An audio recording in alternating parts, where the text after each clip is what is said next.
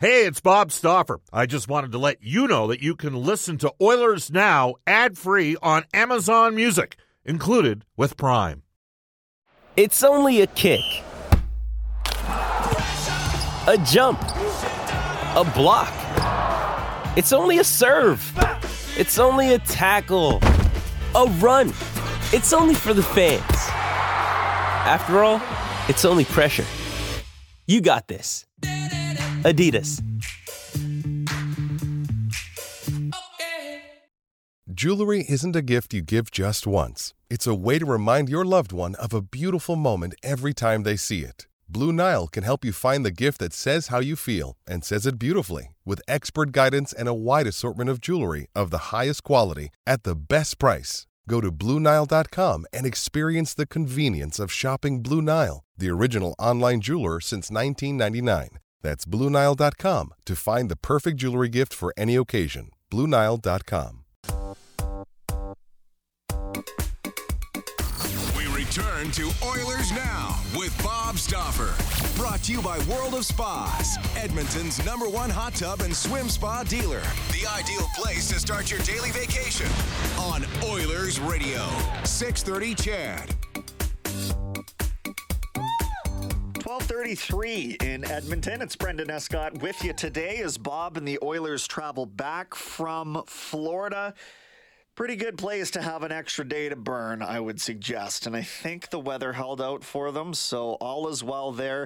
A chance to rest up and, and really maybe put a bookmark in sort of the first segment of the season, if you will. I think Cal on the text line here has pointed out it's it's been a pretty difficult schedule for Edmonton out of the gate. And I don't say that to make excuses.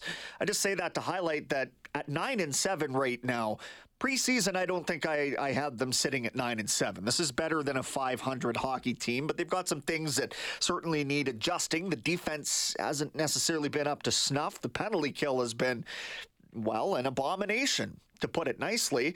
And uh, we're still answering some questions in goal. So 780 496 0063. Give me a text uh, and we'll get to it probably at the 105 segment today. Give me a call then, too. Would love to hear from you. But for now, let's send it to our NHL Insider, brought to you each week by Legacy Heating and Cooling. Whether it's heating or cooling you need, get it with no payments and no interest for a year. That's how you build a legacy. Legacy Heating and Cooling. John, thanks for hopping on today. How's it going? Well, I'm doing fine, but you know, I mean, you know, last I checked, this is hockey season. What is this to getting Stauffer getting a day off to be in Florida for an extra day? I, I'm, I'm going to have to send a memo to somebody. I know. Well, he'd never tell you about that, but he will tell you about the 50 straight weeks he did work. So, um, hey, contrast. Well, no, he, by the time it's all over, Brendan, by the time it's all over, yesterday will be a work day for Bob, and he'll be telling us how hard he worked yesterday. Yeah, 100%. uh, listen, contrasting performances, John, I would suggest, at least in the final two games of this road trip. Uh, I, I, think that we need to just start by addressing Jack Campbell's performance in that Carolina game. Not something that we haven't seen out of him or other goaltenders before, but what I am seeing is is a lot of the. Uh, the, I, I, say the body language, and I, I don't want to pick on him, John, but there was a lot of body language that spelled defeat to me in that game against Carolina. Well, he played brutal. Yeah. Jack knows he played brutal. Uh, I, you know, Jack has never masked his emotions. He's always worn it on his sleeve. And I think, depending on you, who you talk to, that's a, a good or a bad thing. Uh, you know, the frustration of that loss uh, wears on everybody. I, I, think the frustration of two similar style goals over over a three game period, where the puck, you know, gets caught in the webbing of the glove and still goes into the net, is frustrating. Um, there are some mechanical things he, he needs to work on. That's that's the biggest challenge for he and Dustin Schwartz. And uh, until that happens, you can only hope that he can he can be mentally strong enough to to play through it. Um, you know, he's he's more concerned than any Oiler fan who's listening or watching. I can guarantee you that he he wants to be good. Uh, he has a desire to be a difference maker for this hockey club. So it's not for the lack of trying. Yeah, eh, well, you'd never fault him for that. What I did see was a compilation essentially of the comments about how pathetic his play is and how much better he like he is very quick to fall on the sword in the media in particular and I guess you know to to each their own. Um, I wonder how his teammates perceive that when he's taking heaping the accountability onto himself and it's not all on him. These chances that are getting surrendered uh, you know some of the time of course you got to blame the defense too yeah, but, but, I guess I guess my analysis of of what's going on, uh, Brendan, is you know we can sit here and, and really harp on the seven two loss in Raleigh. Uh, but we, you know, we weren't talking too much about Jack Campbell after the 3-2 victory in Tampa the night before. Uh, and it goes back to something that you and I talked about last week, and that is consistency. That's what this team really needs. It, it needs some consistency. When you think about uh, the, the highs and lows of of this road trip alone, in a Washington where they couldn't kill a penalty better than a, a bunch of Boy Scouts uh, was an issue. Then the Tampa game, and even losing Evander Kane and playing so well as a team, and seeing some some strong efforts of some guys that have been lacking, like Warren Foegele. Then the frustration of Raleigh, and then to go back and play a, a, a really strong team game in Sunrise to me is. Uh, is it has its own redeeming values, but uh, now I know why coaches get gray hair because that's what you're trying to preach and trying to look at and say, listen, can we please get rid of the you know the the five four losses in Washington, the seven two losses. Uh, in in in Raleigh and try to do more in Tampa and Sunrise. That to me is a big part of consistency, and I think that that's what they're going to have to work through. It's it's interesting to hear them. We've seen them win games in different ways, and, and that was an exciting you know part of, of the start of the season. But we've also seen them lose games in many different ways via the penalty kill or via bad goaltending or you know young mistakes, that kind of thing. So we're getting kind of a, a wholesale experience right now, and and I wonder if that's maybe an accurate reflection of a roster specifically on the back end, John, that uh, needed a lot of things to go right in order for, I think, uh, expectations to be met, at least this far through the season? Uh, I, I would I would put bottom six in that too. Uh, uh, Brendan, because I, you know, so much of the way the game is played isn't, you know, you know the 11 or 12 forwards or the six or seven defensemen. I mean, it's it's it's, it's that five man unit now that expected to work together, and the contributions at both ends of the ice. Because um, I, I don't think anybody can sit here and complain about Nugent Hopkins, Draisaitl, McDavid, Hyman, and when he was healthy, Evander Kane. Um, but who's who's the who's the supporting cast? How are they going to contribute? And then when you go look at the blue line, you know, in, as, as, individuals, I mean, Darnell is Darnell. He's not going to change. He, he, hopefully is going to get better as, as, with time, but he, they're committed to him long term. Cody Ceci, I think, has been solid. Uh, Brett Kulak has struggled. You know, there are there are different aspects to all of this that that you say, gosh, you know, if we could just get some more consistency, because I, I do think, I do think that's what Jay and Dave Manson brought to the uh, to the dance after they got brought up from Bakersfield last year, is they were able to ask this team to do certain things, and everybody contributed. Everybody got in and bought into that program. And that's what was the difference. And then, of course, once everybody buys in, then momentum is created. Right now, for one reason or another, there isn't there isn't that level of of buy-in. And I'm not saying people aren't trying to do it, but they're just it's just not working to the same level as it did uh, when they were on a run last year. And because of that, there isn't that momentum. You know, I mean, you you've got to be frustrated uh, with, in my mind, Yamamoto, Puljujarvi, even Ryan McLeod, Evan Bouchard. I mean, these are guys that we made the assumption we're going to get to the next level this year because of all the experience that they've had in the playoffs and and what we saw of them last year.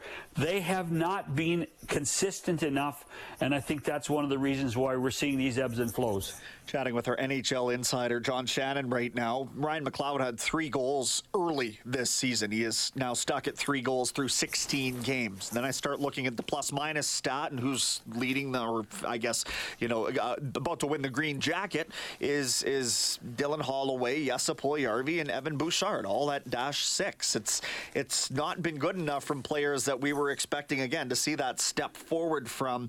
Um, more so in the case of Bouchard and Puljujarvi because of the money that they're now making, and and even more so as we talked about John in the in the wake of Evander Kane's injury. This is where we're going to have to see the bottom six guys step up, like Puljujarvi, and and when Yamamoto's healthy, certainly from him as well. Yeah, you know you're right, uh, and I would, I, I, I mean, we've we've seen a, only a couple of games of experiment. I, I would still like to see the uh, Holloway play on that line with Draisaitl and, and see what he can what, what can he do as a as a shooter on that line. You know, there we've all seen the talent. We know what he can do. In Penticton, he was by far the best player in the whole tournament. So th- that tells you the level that he can get to. Uh, and then the the learning curve of learning how to be a professional because uh, it's not like you turn the switch on and, and the lights go on.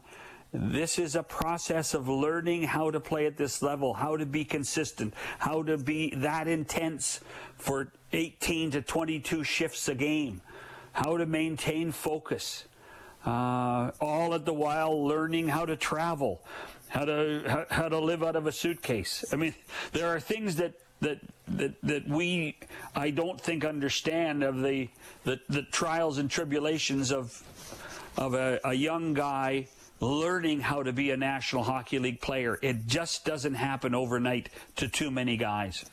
And I think that we're seeing that with Evan Bouchard missing Duncan Keith right now. I wonder how many of those little nuances that having Keith in the room and, and on the road with them and that sort of thing. And it's not like Bouchard's just forgotten it all, but the presence being there, I think, is is significant. Difference is now you're asking guys like Bouchard to take that next step as a first round pick. You'd think that he would be able to. John, how much do you think the schedule is factoring into sort of the ups and downs right now? Because you look at the home record and, and they had that weird spell with six in a row at home. Good opponents coming in there. New Jersey's been electric, and, and they got the win there at Rogers Place. And then you go out with a difficult road trip and, and come away with a 500 record. But there's there's some talk on the text line here that you got to factor in who Edmonton has faced, and, and maybe that's why they're sitting nine and seven right now. Uh, well, that so I, I guess that says that we should be patient because um, you, you, know you're not going to have all these you know good teams coming through. I, I, look at what they did to I look what they did to Pittsburgh, what they did to Carolina at home, uh, and then it, it didn't seem to come to fruition with uh, Carolina on the road. But I see Tampa and Florida in, in their buildings and how well they played. Um, you know, the schedule is the schedule for every team in the league. Uh, and that's that's the one difficult challenge. I look at what Calgary's gone through. You know, that's you know, Calgary's in a similar boat when it comes to the ebbs and flows of you know a home games, uh, home stand versus a road trip. So you, you, have to you have to build that in. It, it will work out in the end. Uh, there will be time at the end, and that's why there are times to be patient. And and this is one of those times where you I, I think you do have to be patient but understand at the same time that the and the players have to be patient about what's going on and how things are changing on a constant basis. You know, but I, I I, you know, and, I'm sorry to harp on the word, but it's the consistency of play of some of those young guys that just hasn't been there for one reason or another. Because and I don't think, I mean, I, he the player may know, the coach may know, but at the same time, it's one of those interesting things that you suggest, gosh, just, you know, stop thinking and start playing. You were a successful junior player. You were successful in the, the last couple of years in trying to get to this level in the NHL because you just played the game and you didn't think too much. And you now, I think we all believe now that most of these guys should know what to do at the appropriate time without taking that extra beat second of thinking. Because as you know, Brendan, in this league, if you think, you're dead. Yeah. And that becomes the issue, and that's what you're seeing on a, on a nightly basis, not only with the Oilers, but we see lots of young guys in the league, but I think it's accentuated with the Bouchards, the Yamamotos, the McLeods, um, and the Puljujarvis at this point. Yeah, important to remember that development is not linear, right? So, despite the success last year, maybe a bit of a check in, and then we'll get back to things. As Cam and Red Deer has suggested, it's, you know, 15 games into the season. Let's work through a couple things. It's better than going 15 and 0 out of the gate and then losing in the first round of the playoffs. So, I, I only know one Cam from Red Deer. yeah. uh, I only oh, know one oh. Cam from Red Deer, and he's and he w- and he probably had to use the SPF 50 yesterday. Oh, yes, he would have, especially up top. John, it's Hall of Fame night tonight, so there's been a lot of fun stuff going on, I believe, in Toronto, of course. And uh, so you got Roberto Luongo going in, you've got the Sedins. Uh, essentially, you finally got some people from my era of growing up and watching hockey that are getting uh, um, elected into the, the Hall of Fame. Special night and, and some uh, some Swedish flair to this year's class. I wonder what you can say about the Twins and, and Daniel Alfredsson and Luongo. This episode is supported by FX's Clipped, the scandalous story of the 2014 Clippers owner's racist remarks captured on tape and heard around the world. The series charts the tape's impact on a dysfunctional basketball organization striving to win against their reputation as the most cursed team in the league. Starring Laurence Fishburne, Jacki Weaver, Cleopatra Coleman, and Ed O'Neill. FX's Clipped, streaming June 4th, only on Hulu. This is one of my favorite nights of the year because uh, everybody you go and have contact with tonight uh, has a smile on their face. Nobody worries about losing. Nobody worries about winning. It's it is a pure celebration of the game of hockey on so many different levels. Uh, and it's just it's if you're a hockey fan, no matter what age, you will at some point stop and look and see someone who has contributed to the game much greater than you have around the corner, and you get to be able to say hello to them. It is a magical night uh, when it comes to uh, actually being here. And I would, if anybody is ever in Toronto during Hall of Fame week, and whether on business or a holiday, although I don't know who would come to Toronto on a holiday in November, um, it, it, you know, it's it, it's it's well worth the ticket to be able to come to the Hockey Hall of Fame induction. That said, um, you, you know, this is a, a fantastically impressive group. Uh, with Daniel Alfredsson and Roberto Luongo and Daniel and Henrik being inducted along with uh, Herb Carnegie. Uh, so to me, uh, it's a, a cross section of what the game means and where the game is going. Luongo was as competitive a person as you can find. He was, and he does have a connection to Edmonton because Grant Fuhr was his favorite player, Brendan. Really? Uh, and you can see, yeah, and you can see that in that great glove hand of Luongo's, because that was Grant's greatest attribute in goal as well. You never wanted to shoot the Fuhr's glove side, and and Roberto Luongo, as a young kid in suburban Montreal, always wanted to have the great glove hand like Grant Fuhr. Similar styles, they aren't, but they still have. They both had great glove hands, and that tells you the influence of the Edmonton Oilers of the 1980s even today on some of the greats. Daniel and Henrik, we saw them play lots of times, whether it be at Rexall or Rogers. Um, I, I think that we should walk away knowing full well we will never, in any sport, see something as artistic and magical as what those two guys did with the puck on the ice. You know, when you think about other sports, you know, where they're, you know, I, I thought I thought of the, the Barber brothers. They were both defensive backs. They didn't play on the same team in the NFL. But have we seen identical brothers play any other sport to this level? And the answer is no. And we never. I, I don't believe we ever will. You know, they had they, they could communicate mentally. They they understood the game, and they understood what the other was doing so well. It was magnificent, and to think they both have more than a thousand points and an Olympic gold medal uh, is is truly amazing. Daniel Alfredsson is a, a cornerstone of the of the Senators franchise.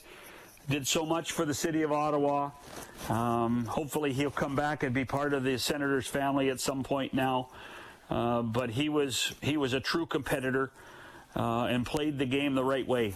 Uh, all four of those players certainly well deserving of a place in the Hockey Hall of Fame.